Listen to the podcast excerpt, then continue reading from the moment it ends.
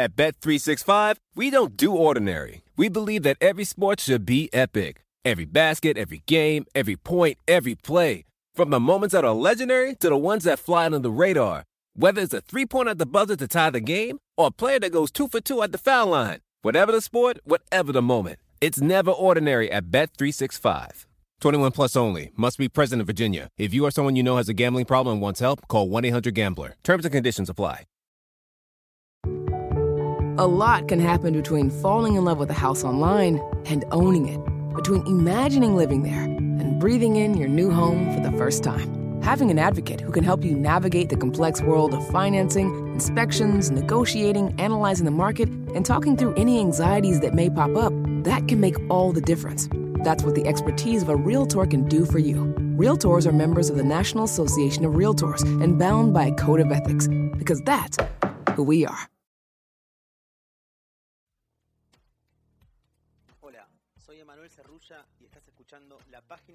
Podcast, porque River Plate es nuestra pasión. Historias, entrevistas, columnas de opinión y todo lo que el hincha de River tiene que escuchar. Hoy, Nadir Gazal, más conocido como Turco Carp, nos cuenta su experiencia como influencer y tuitero en el mundo River y su fanatismo por el más grande.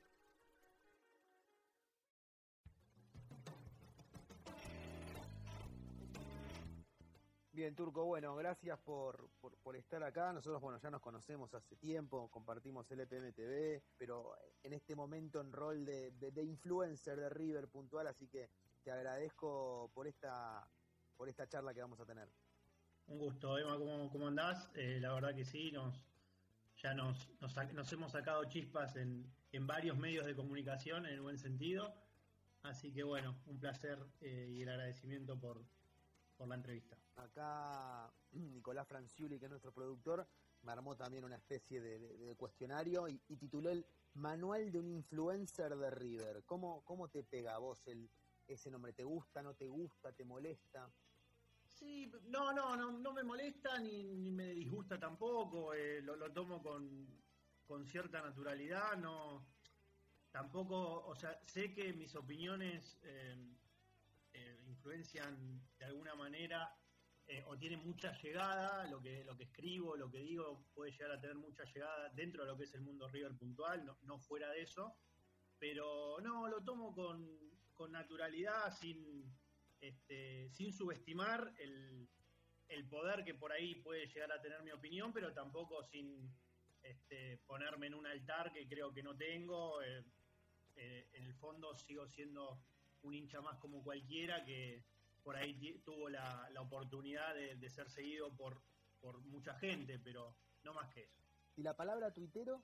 Ah, ese es no, tuitero. No, no porque, porque, en realidad, eh, si se quiere, mi, mi salto a, a, ser más conocido dentro de lo que es el mundo River me lo dio Twitter, o sea que para mí es, es algo este, real, es como una realidad. Eh, a mí, generalmente, el, mi nick de Twitter, que es TurcoCarp, por ahí me conocen mucho más por eso que por mi nombre y apellido, eh, y no es algo de lo que reniego, es parte de, lo que fue este crecimiento, si se puede decir, de, empezar a expresar opiniones, a hacer un poquito más masiva la, la, respuesta de la gente, se dio por Twitter, así que no, no es algo que me moleste para nada, eh, lo disfruto, para mí es una red social que, eh, que, hay que saber entenderla desde todo punto de vista y entender el juego, eh, y con la cual yo me divierto mucho y la verdad que, lo paso muy bien. ¿Y cu cuándo empezaste a usar Twitter? Es más, quiero saber, ¿cuándo empezaste a usar Twitter? Y si cuando empezaste a usarlo fue con el objetivo de eh, no sé, decir, ah, quiero ver qué ponen mis amigos y divertirme con mis amigos, o fue, y quiero trascender en el mundo del hincha de River? No, yo creo que al principio, como le pasa casi a todo el mundo, eh, yo me abrí la cuenta, viste, empezás a seguir gente, empezás a seguir gente conocida y demás, solamente leyendo. Y después lo dejás un poco. Hmm. Y llega un momento que agarrás y volvés a entrar pasado un tiempo y empezás a, a escribir, a tuitear, a ver cómo funciona. Yo mi objetivo esencial al principio no, no estaba ligado este, a, a, mi entorno, digamos, de amigos, de familia, sino ya puramente ligado a River y al fútbol en sí. Mi idea era un poco este, inocente palomita en aquel momento, pensar que este, por ahí tratando de buscarle un, un vericueto mucho Mm. más serio, formal, a una red social que en realidad es mucho más descontracturada, eh, podía ser un buen pasatiempo. Pero después me di cuenta que por ahí este, empecé a escribir en serio, de fútbol, a opinar, eh, y vi que era como que estaba hablando solo con una pared y que lo que yo escribía también quería que, que, que tenga una cierta este, un cierto rebote como Sí, para hacer mostrar mis opiniones. Entonces dije, bueno, eh, ¿qué, qué vuelta le puedo encontrar como para que en el momento que yo escriba en serio me lea más gente de la que me está leyendo ahora?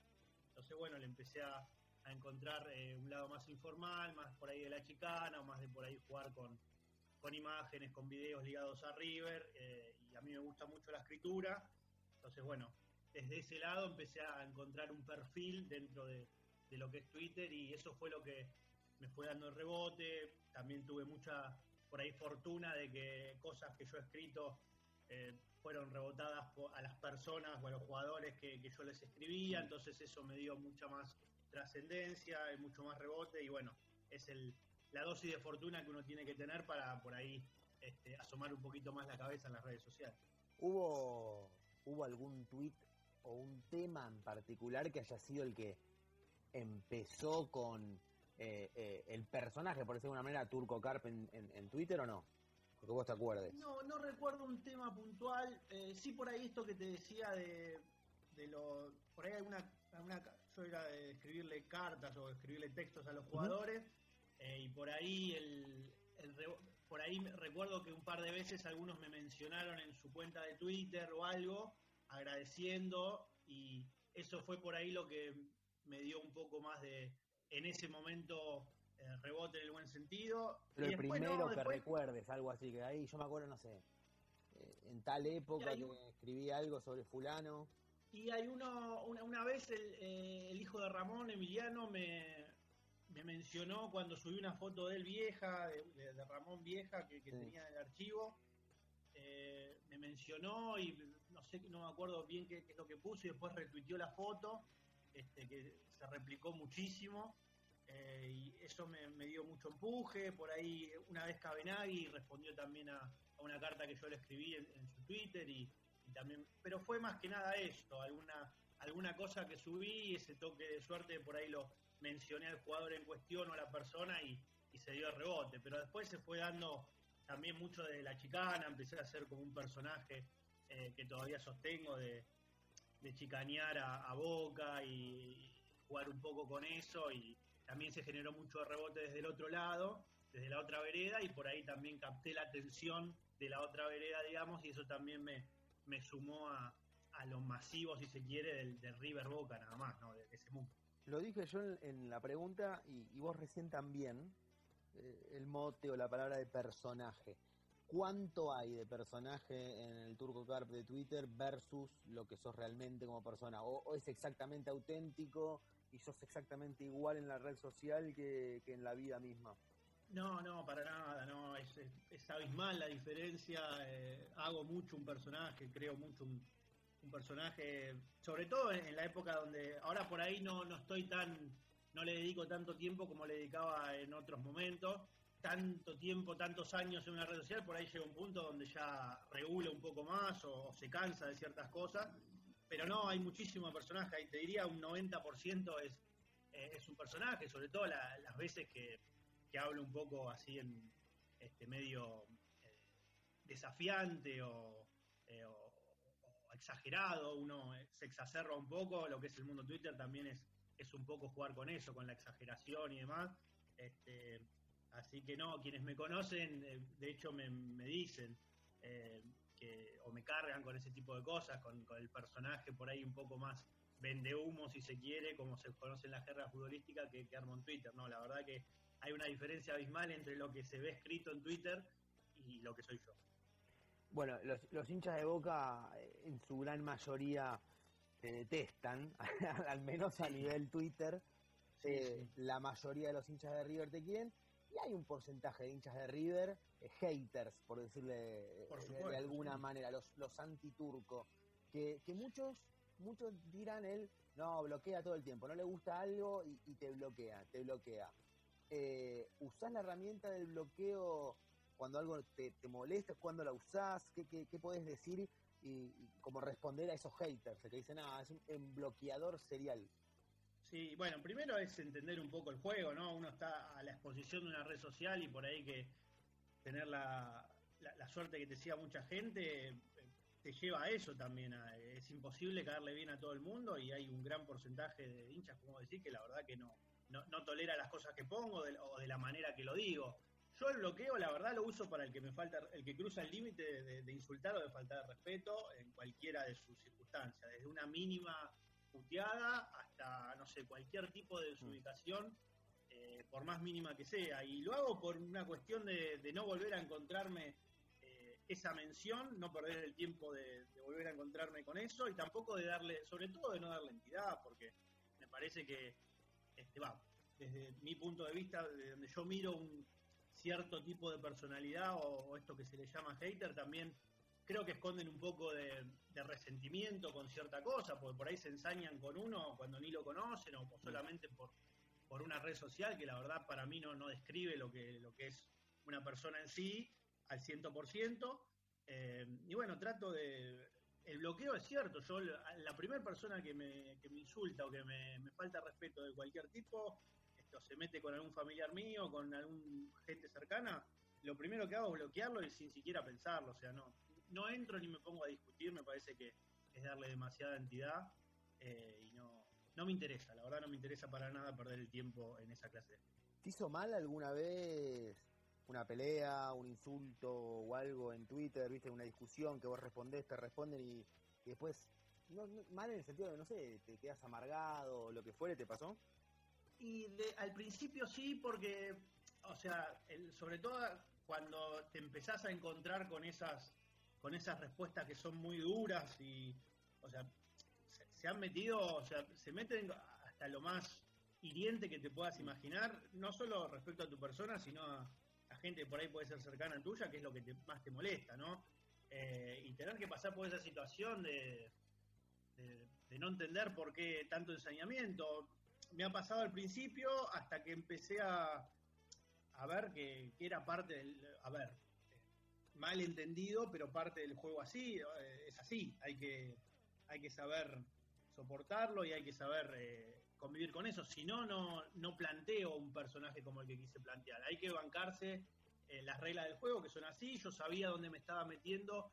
Cuando empecé a ver el rebote negativo que por ahí podía tener, dije, bueno, esto va a ser parte de, de este mundo y lo tengo que aceptar tal cual como es, no me puedo este, enojar con todo el mundo porque es no entender el juego y es entrar en como ellos te quieren hacer morder el anzuelo y vos vas y mordes el anzuelo. Y no, no se trata de eso, me parece que hay que ser mesurado en ese sentido y, y que después con el tiempo ya me empezaron a resbalar muchas cosas, hasta el día de hoy la verdad que no, no me entra una bala en ese sentido, ya, ya aprendí, ya, ya me lastimé todo lo que me tenía que haber lastimado con eso y ya, ya lo tomo más natural. ¿Y, alguna vez te equivocaste vos eh, o sentiste que te equivocaste vos eh, en una pelea, digo, en una discusión, en, en agraviar a alguien y decir, uy, me equivoqué y le pediste disculpas o no lo hiciste y podés pedir disculpas ahora? Sí, sí, por supuesto. Errores uno, sobre todo cuando confronta por ahí la calentura, pasa mucho, recuerdo que me pasaba mucho después de los partidos, por ahí que, viste que uno, qué sé yo, por ahí si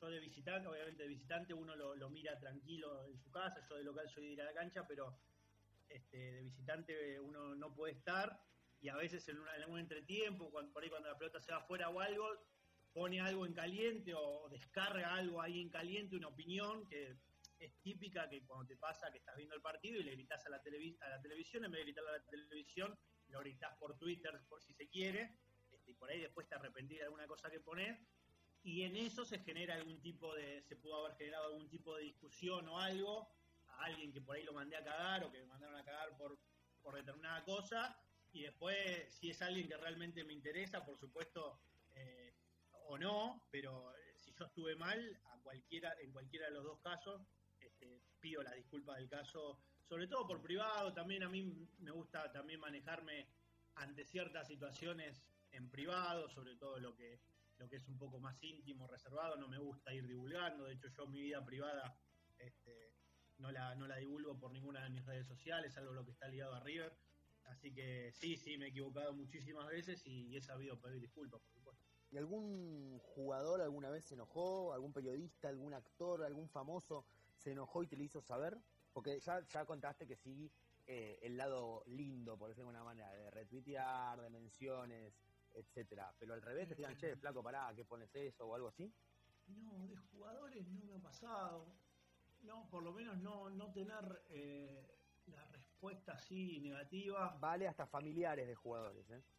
No, bueno, sí, bueno, sí, sí. eh, no lo voy a nombrar por las dudas, no lo voy a nombrar por una cuestión de que eh, no, no quería que, que- que se divulgue, pero no me pasó con un jugador de River, no fue con un jugador de River, eso fue lo más, lo más gracioso, fue con un jugador de la selección argentina. Ah, ni siquiera de Boca, pero dije, bueno, alguien de Boca. No, que- no, ni siquiera, no, ni siquiera, no, no, no, con eh, Boca en ese sentido no, ta- o sea, mis opiniones llegan al mundo Boca, pero no, no creo que tanto como para que un pariente de un jugador se la agarre conmigo, No. porque de último soy hincha de River, no soy hincha de. Antes de que cuentes lo de la selección, Sí, no vamos a dar demasiadas pistas tampoco, pero un poquitito para que alguien juegue, el que está escuchando, no sé, que me, me decime si es un jugador con trayectoria en Europa, puesto en la cancha, algo así. Eh, sí, sí, es un jugador con, con una buena trayectoria en Europa. Eh, acá jugó solamente en un club eh, de los denominados chicos. Ajá. Y después pegó el salto, sí, pegó el salto en Europa por un gran torneo que hizo ese equipo. Eh, y bueno, se contactó conmigo la prima después de un partido de la selección argentina, eliminatoria, ahora no recuerdo. Eh, y bueno, me dijo barbaridades, eh, con razón, ¿no? Porque yo me había excedido un poquito en la, en la crítica respecto a su, Su a su personalidad dentro de la cancha para afrontar determinadas situaciones y se la agarró de, de buena manera, o sea, se descargó bien, bien descargada. Este, nada, le pedí disculpas, obviamente no me, clavó el visto ahí, ahí nomás, pero bueno, quedó como, como una anécdota divertida, la verdad que le sirvió de, de desahogo, se la agarró conmigo porque no sé por qué, porque debe haber leído que por ahí ese tweet se, se magnificó mucho, Mm. pero ese día fueron, creo que la mitad del país le, le habrá dicho barbaridad. Y, y al revés, de los lindos, de los que puedo decir, no te digo que amigo, pero sí que, que- que tenés buena relación, o sea, con fulano está todo re bien, hasta puedo intercambiar mensajes. eh, ¿quién, ¿Quién te quedó o quién te dio Twitter? Y, eh, por ejemplo, de, lo- bueno, de los ex River, con una parte de la camada del- de los campeones del 2015 quedó una muy buena relación virtual, digamos, o, Mm. Mediante redes, caso de por ahí Gaby Mercado, eh, Germán Martínez Cuarta, eh, Pinola, de, de los de ahora tengo tengo buena relación, con Cabenagui he cruzado varios mensajes, con, con Emiliano Díaz también. Eh, sí, tuve la suerte, eh, la escritura y las redes sociales me abrieron el camino a, a por ahí tener una relación, un diálogo, un contacto con este, jugadores que para mí son muy, muy importantes dentro de, de lo que es la historia reciente de River, que la verdad nunca hubiese imaginado. Y bueno, eso sí se lo debo a, a- a las redes sociales puntualmente dicho. Bien, acá no sé si me vas a mentir o me vas a decir la verdad, pero eh, ¿manejás vos solo tu Twitter? Sí, por supuesto, sí. No, no me da para. No, no lo haría tampoco, o sea, no. eh, por más que tenga la, la por más que sea mucho más, porque para que me maneje en un Twitter tengo que ser 10 veces más conocido de lo que ya soy mínimamente, para llegar a ese punto.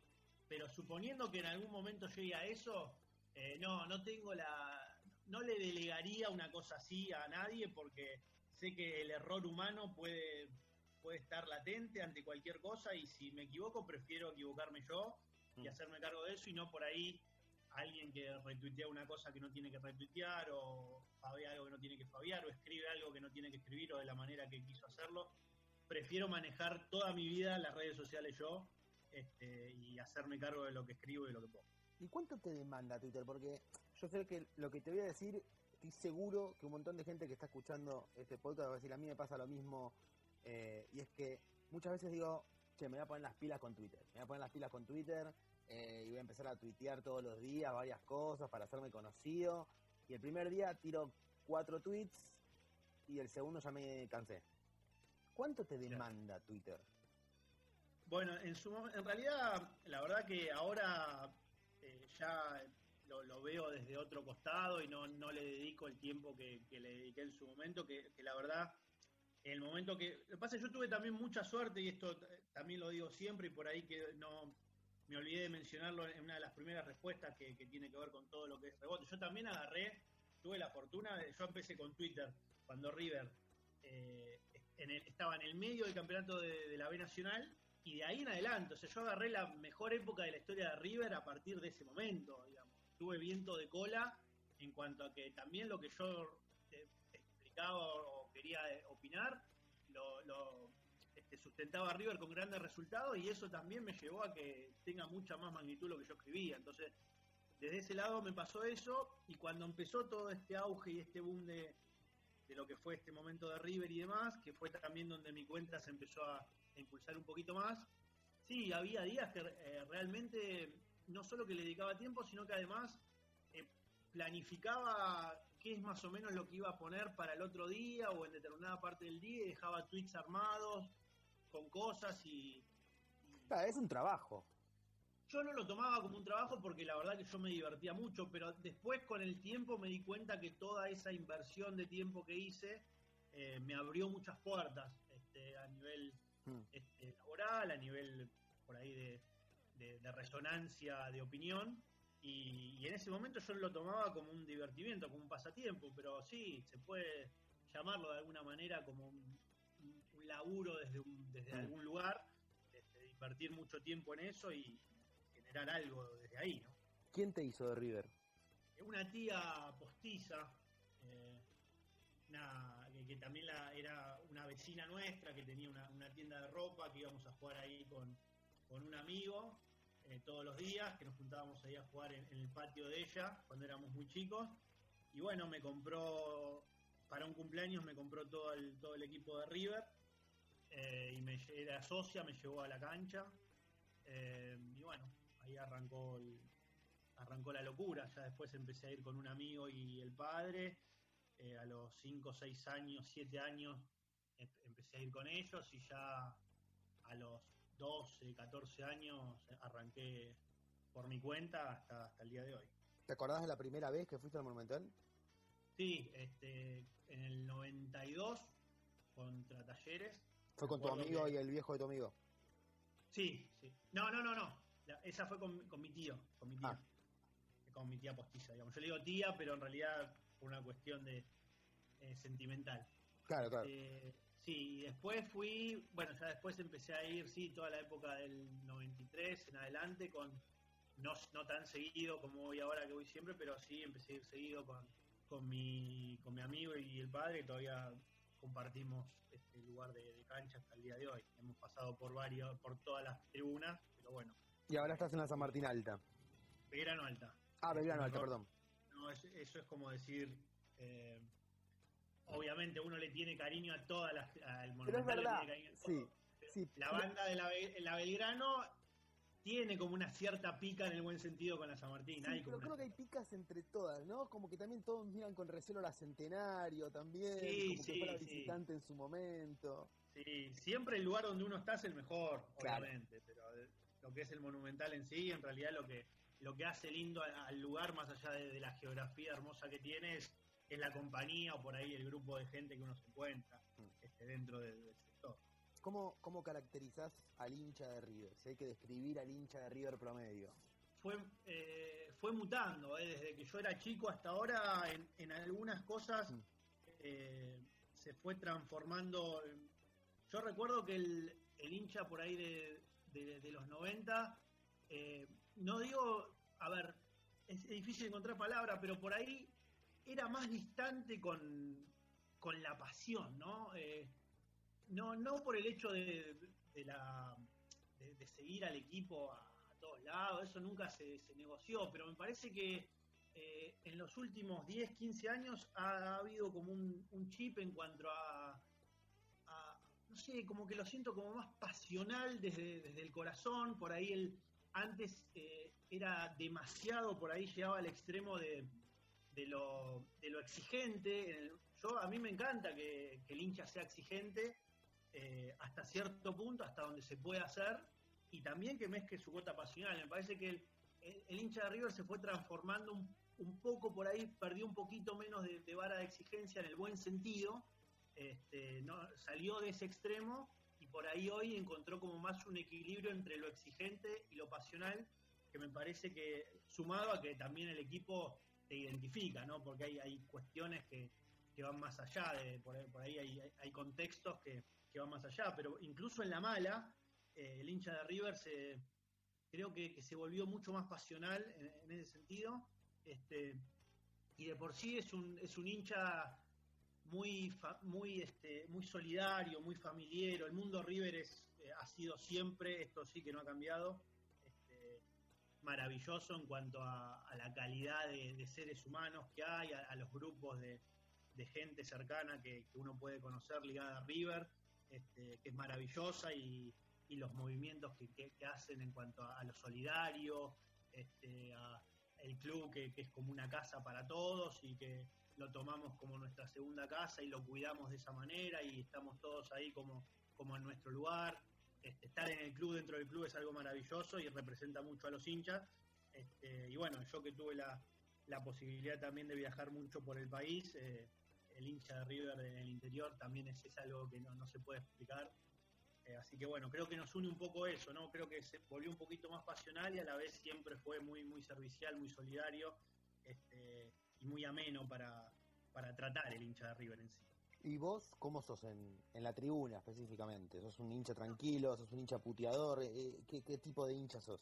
No, he tenido mis he tenido mis, etapas, como todo. Por ahí cuando uno es más chico eh, empieza haciéndose más, eh, más amigo de, lo que es el ambiente de, la tribuna, de, no parar de, alentar en ningún momento, de, vivirlo con mucha pasión, la adolescencia también te lleva un poco a eso, a vivirlo como más verborrágico, y ya después con el tiempo, yo ahora estoy en la platea, eh, me gusta mucho analizar el juego, soy mucho menos vehemente con, este, sobre todo con los árbitros y con, algunas situaciones de juego de lo que era cuando era más chico, ahora me lo tomo desde otro lado.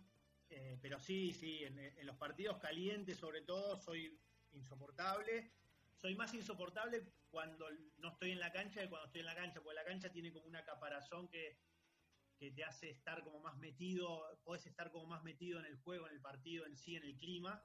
Y bueno, eh, al no tener eso, cuando uno lo mira por televisión, se exacerba un poco más de sentimientos. Y este, sí, generalmente me gusta verlo tranquilo, con, con poca gente en lo posible, que, que sea lo más silenciosa posible este, y vivirlo a mi manera. Este, estoy en mi mundo. En el momento que juega River es una burbuja interna donde nada afuera me, llega. ¿Sos cabulero? Mil, mil, mil millones, quinientas, no, tengo muchísimas. Obviamente soy de los que creen que una vez que, se cumple el objetivo ya se corta, pasa a ser leyenda la cábala, no se sigue implementando, este, para no quemarla, para que quede en un santuario, lo que sea, la costumbre que haya sido, algún objeto, algún este, camino rumbo a la cancha por determinada calle, comprar en el kiosco determinada, el mismo kiosco determinada cosa o lo que sea, que, se repita hasta que, hasta que el equipo gane, eh, se consagre, digamos, o hasta que pierda el primer partido. Obviamente con el tema de indumentaria también. Pasa que con la indumentaria es muy difícil porque llega un punto donde ya te quedas sin ropa para ir eh, en ese sentido. O sea que, que, tenés que tratar de dosificarlo de alguna manera, pero sí, muy, muy cabulero, demasiado. ¿Cómo, ¿Cómo viviste el 9 de diciembre? Porque ese fue uno de los partidos que justamente eh, no podías estar en la cancha, porque no fuiste a Madrid. No, no, no estuve en Madrid, no, no tuve la suerte. Sí, a ver, eh, en una especie de, en realidad era como una especie de, sí, era como un quincho aislado de, del mundo con dos amigos más. Em, porque, viste, a veces vos estás mirando el partido y te, llega un grito de gol de, uno que lo vio antes, entonces encontramos un lugar donde estábamos en una especie de casa de gran hermano, aislados del mundo. Eh, sí, bueno, lo viví con, demasiado sufrimiento, por, supuesto, inevitable. Eh, a ver, recuerdo las reacciones de los goles en sí, pero eh, los, nervios que, que, se pasaron en esos 60 días previos creo que, fueron el, la explicación máxima de que no se va, o sea, yo no voy a vivir nunca algo igual, por más que River y Boca vuelvan a jugar una final de Copa Libertadores, este, todo lo que se vivió en lo previo y cómo se cómo se desarrollaron los acontecimientos y todo lo que pasó después no va a ser irrepetible y es algo que ya me queda para mí para toda la vida. Este fue el, día más feliz, por supuesto, de, mi vida como hincha, lo viví como tal, este, lo, lo descargué como tal emocionalmente este, y me llevo todas esas fotos y recuerdos para quedarán por siempre y bueno, la verdad que qué decir de ese partido, no, no, no hay, ya todos, las palabras están de más, así que lo viví con mucho sufrimiento en la previa, muchísimo en esos 60 días, pero después con, un placer que no voy a volver a vivir en mi vida. 60 días, qué locura, es verdad. ¿Y mm, tus máximos tres ídolos? Ramón. Em, sí, Ramón lo pongo ahí porque más allá del, de, por ahí que no, lo pude disfrutar del todo como jugador, eh, que también fue, un monstruo. Eh, lo que, lo que, su personalidad, su manera de ser por ahí, su, manera de llegarle al hincha es algo que no, no se compara con nada.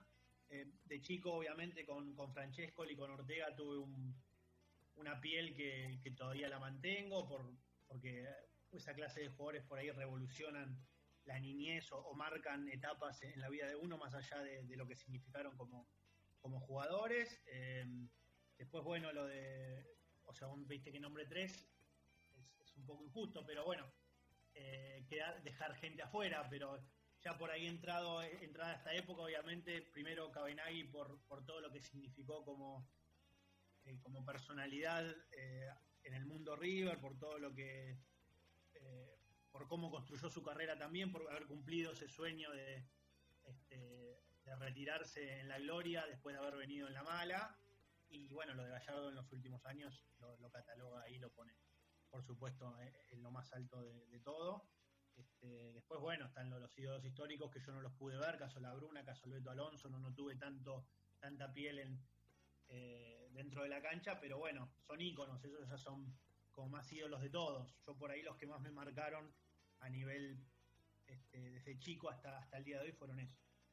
Eh, y justo, bueno, ahí nombrabas a Alberto Alonso, que estuviste en el programa, en el PPT con él, el burrito Ortega también. Eh, eso, esos ejemplos quebraron esa ley que dicen que uno cuando conoce al ídolo deja de ser ídolo. Fue como que lo conoce más. No, no, totalmente. Bueno, aparte se, dio en el se dio en estos casos particulares que también el, don de, gente que tiene cada uno, la manera de ellos de, desenvolverse como, personas tan reconocidas históricamente del mundo River, eh, ellos lo toman con una naturalidad que, la verdad sorprende. Nosotros hemos tenido, como vos decís, la, posibilidad de entrevistarlos y, la verdad que después lo hablábamos fuera de, cámara, nosotros nos sentimos como, eh, o sea, totalmente obnubilados por lo que significa la presencia, pero a la vez naturalizamos mucho las charlas que tuvimos y las disfrutamos porque era como estar hablando este, con, cualquier hincho, con, no digo con cualquier jugador, porque no, no es lo mismo, pero ellos hicieron tan amena la charla, se bajaron eh, a, nuestro mundo de una manera que este, uno no, puede creer la, humildad que maneja eh, esa gente y eso obviamente eh, lo potencian aún más como ídolos dentro de uno, pero la verdad que haber tenido la posibilidad de entrevistar a, semejantes personalidades del mundo River o de, estar cerca por ahí o tener ese contacto permanente con lo que es el mundo River en sí o con, los ídolos de, esta magnitud es algo que eh, es lo más valorable que, yo le encuentro a, todo esto que, hablábamos al principio de por ahí este, haber tenido un, lugar eh, preponderante, si se quiere, en lo que es redes del mundo River, que por ahí me, permitió esto, ¿no? permitir tener la posibilidad de, entrevistar a semejantes ídolos. Otra pregunta dentro de, la temática haters. Sí. Que, mira, ya que te conozco, eh, pero nunca te, escuché hablar al respecto, hacer un descargo al respecto, responder, ni tampoco te leí. Pero vi que muchos haters te critican porque eh, hace muchos años o hablaste mal de Poncio o criticaste a Gallardo en tu Twitter. Sí. Eh, ¿Qué tenés para decir de eso? Mira, eh, son circunstancias que, a ver, que, en su momento, de la misma manera que no se tiene que tomar tan literal lo que uno, lo que uno a veces expresa mediante una calentura, creo que, que se traslada a esto. A ver, lo de, lo de Poncio, puntualmente dicho, eh, estábamos en un momento difícil, estábamos en, la B Nacional, por ahí sus rendimientos dentro de la cancha no, no estaban lejos de, ser lo que, lo que son ahora. Eh, uno también es más chico, eh, nunca cree que, va a tener demasiada trascendencia lo que uno puede llegar a decir, sobre todo 10 años después, uno aprende después de, ese tipo de cosas a guardarse ciertas este, calenturas del momento o lo que puede generar. Eh, yo no, sinceramente no, no, tenía un feeling futbolístico con Poncio eh, en sus primeros años, eh, en esos años en el club, sí en los primeros, porque no, no había sido malo su primer paso futbolístico, pero bueno, cuando volvió en la B Nacional y por ahí pasaron un par de circunstancias que, no quedaron del todo claras, este, no, no tenía yo ese feeling futbolístico con él, lo veía como una cara visible de, de algo que, de un grupo que por ahí era, yo no lo, no lo notaba, lo notaba como enfrentado también a, ciertos eh, ídolos y referentes de ese momento, no sé por qué, viste que uno pone por un lado y por el otro ciertos jugadores, y bueno, he dicho cosas, que he tuiteado cosas de las cuales, este, por supuesto, este, uno no, se enorgullece, y de hecho en, textos que he escrito sobre él, eh, lo primero que, hice fue eh, pedirle las disculpas del caso, por, alguna cosa que he dicho, por alguna calentura que he tenido.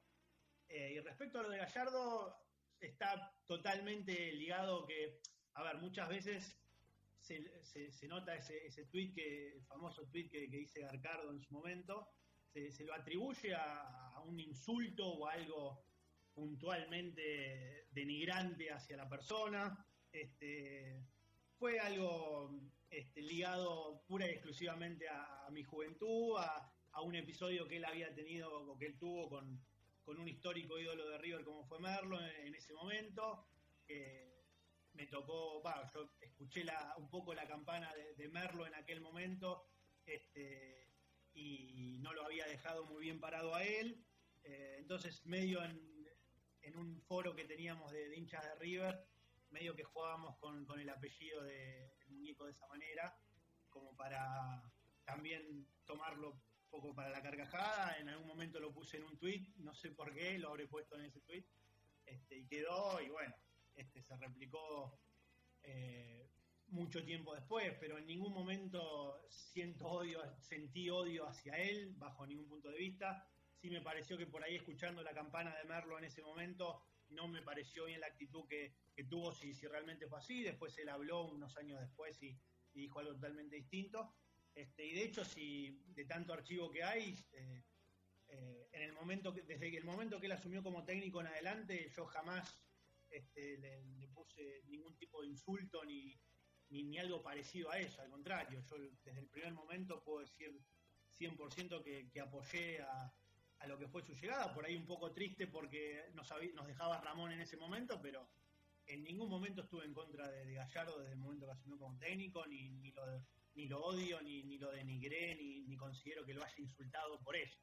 Fue más un apodo que quedó en aquel momento, pasó, pasaron muchos años, y bueno, eh, te agradezco la, pregunta, porque por ahí también sirve para, aclarar un poco, por ahí en Twitter no, no está la posibilidad de, extenderse tanto, uno tampoco quiere entrar demasiado en el tema, tampoco para que sea una bola de nieve más grande, así que bueno, este, fue un poco eso. Está claro. Y la última, eh, tus tres equipos más odiados Ranking quiero. Uno, dos, tres. Eh, bueno, pero o sea, Boca no tiene, o sea, no, no entra en la competencia. O sea, decir Boca es, es, ser este, muy demasiado claro. Con, no, fuera de ranking, Boca está fuera de ranking. Se dice que murió, entonces quizás ya. Sí, por eso, ya, está prescri sí, ya prescribió. Eh, no, voy a elegir a. Huracán me cae muy mal. Huracán. Sí, me cae muy mal. Eh, no sé, tengo, no, no tengo. Me pasa, por ejemplo, que con, el resto de los tres equipos grandes, que por ahí a veces pasa, viste, que este, la verdad que no, no ni, ni Racing ni San Lorenzo Independiente me generan este, demasiado odio. Por ahí se generó una cierta pica con Independiente por lo que fue el último tiempo, pero realmente no, no me caen mal. Me cae por ahí mal algunos equipos que. Lanús, por ejemplo, me cae muy mal desde que está desde que está ruso de presidente. Es que no, no, no la puedo ni ver en Bien. ese sentido. Está Huracán, está Lanús, no sé si en ese orden, pero está el Huracán, Lanús. Eh, Huracán, Lanús y... Qué ranking raro que armaste, ¿eh? Sí, armé un ranking rarísimo. Eh, Vélez no. no, no, ves, no, no. Eh, Colón me cae mal. Colón. Colón Era- también me cae Eras mal. de los pocos argentinos que quería que pierda la final de la Sudamericana. Sí, o sea, me- la verdad me daba lo mismo. Sí, me daba lo mismo. No, no me moví un pelo ver a 40.000 hinchas de Colón ahí. Qué sé yo, no, es un equipo que no. Siento que, que está para. solamente para contar estadística. El fútbol argentino, como que es un mar de, de intrascendencia. Este, Bien. Me cae mal por el perfil que tiene, por ese perfil. Huracán, Lanús y Colón, entonces. claro. sí, muy raro. Turco, muchísimas, muchísimas gracias. Nada, Emma, gracias a ustedes y bueno, un abrazo grande para, para todos los hinchas de River y muchas gracias por, por la entrevista. At Bet365, we don't do ordinary. We believe that every sport should be epic. Every goal, every game, every point, every play. From the moments that are legendary to the ones that fly under the radar. Whether it's a game winning goal in the final seconds of overtime or a shot on the goal in the first period. Whatever the sport, whatever the moment. It's never ordinary at Bet365. 21 plus only must be present in Virginia. If you or someone you know has a gambling problem and wants help, call 1 800 Gambler. Terms and conditions apply. A lot can happen between falling in love with a house online and owning it, between imagining living there and breathing in your new home for the first time. Having an advocate who can help you navigate the complex world of financing, inspections, negotiating, analyzing the market, and talking through any anxieties that may pop up, that can make all the difference. That's what the expertise of a Realtor can do for you. Realtors are members of the National Association of Realtors and bound by a code of ethics, because that's who we are.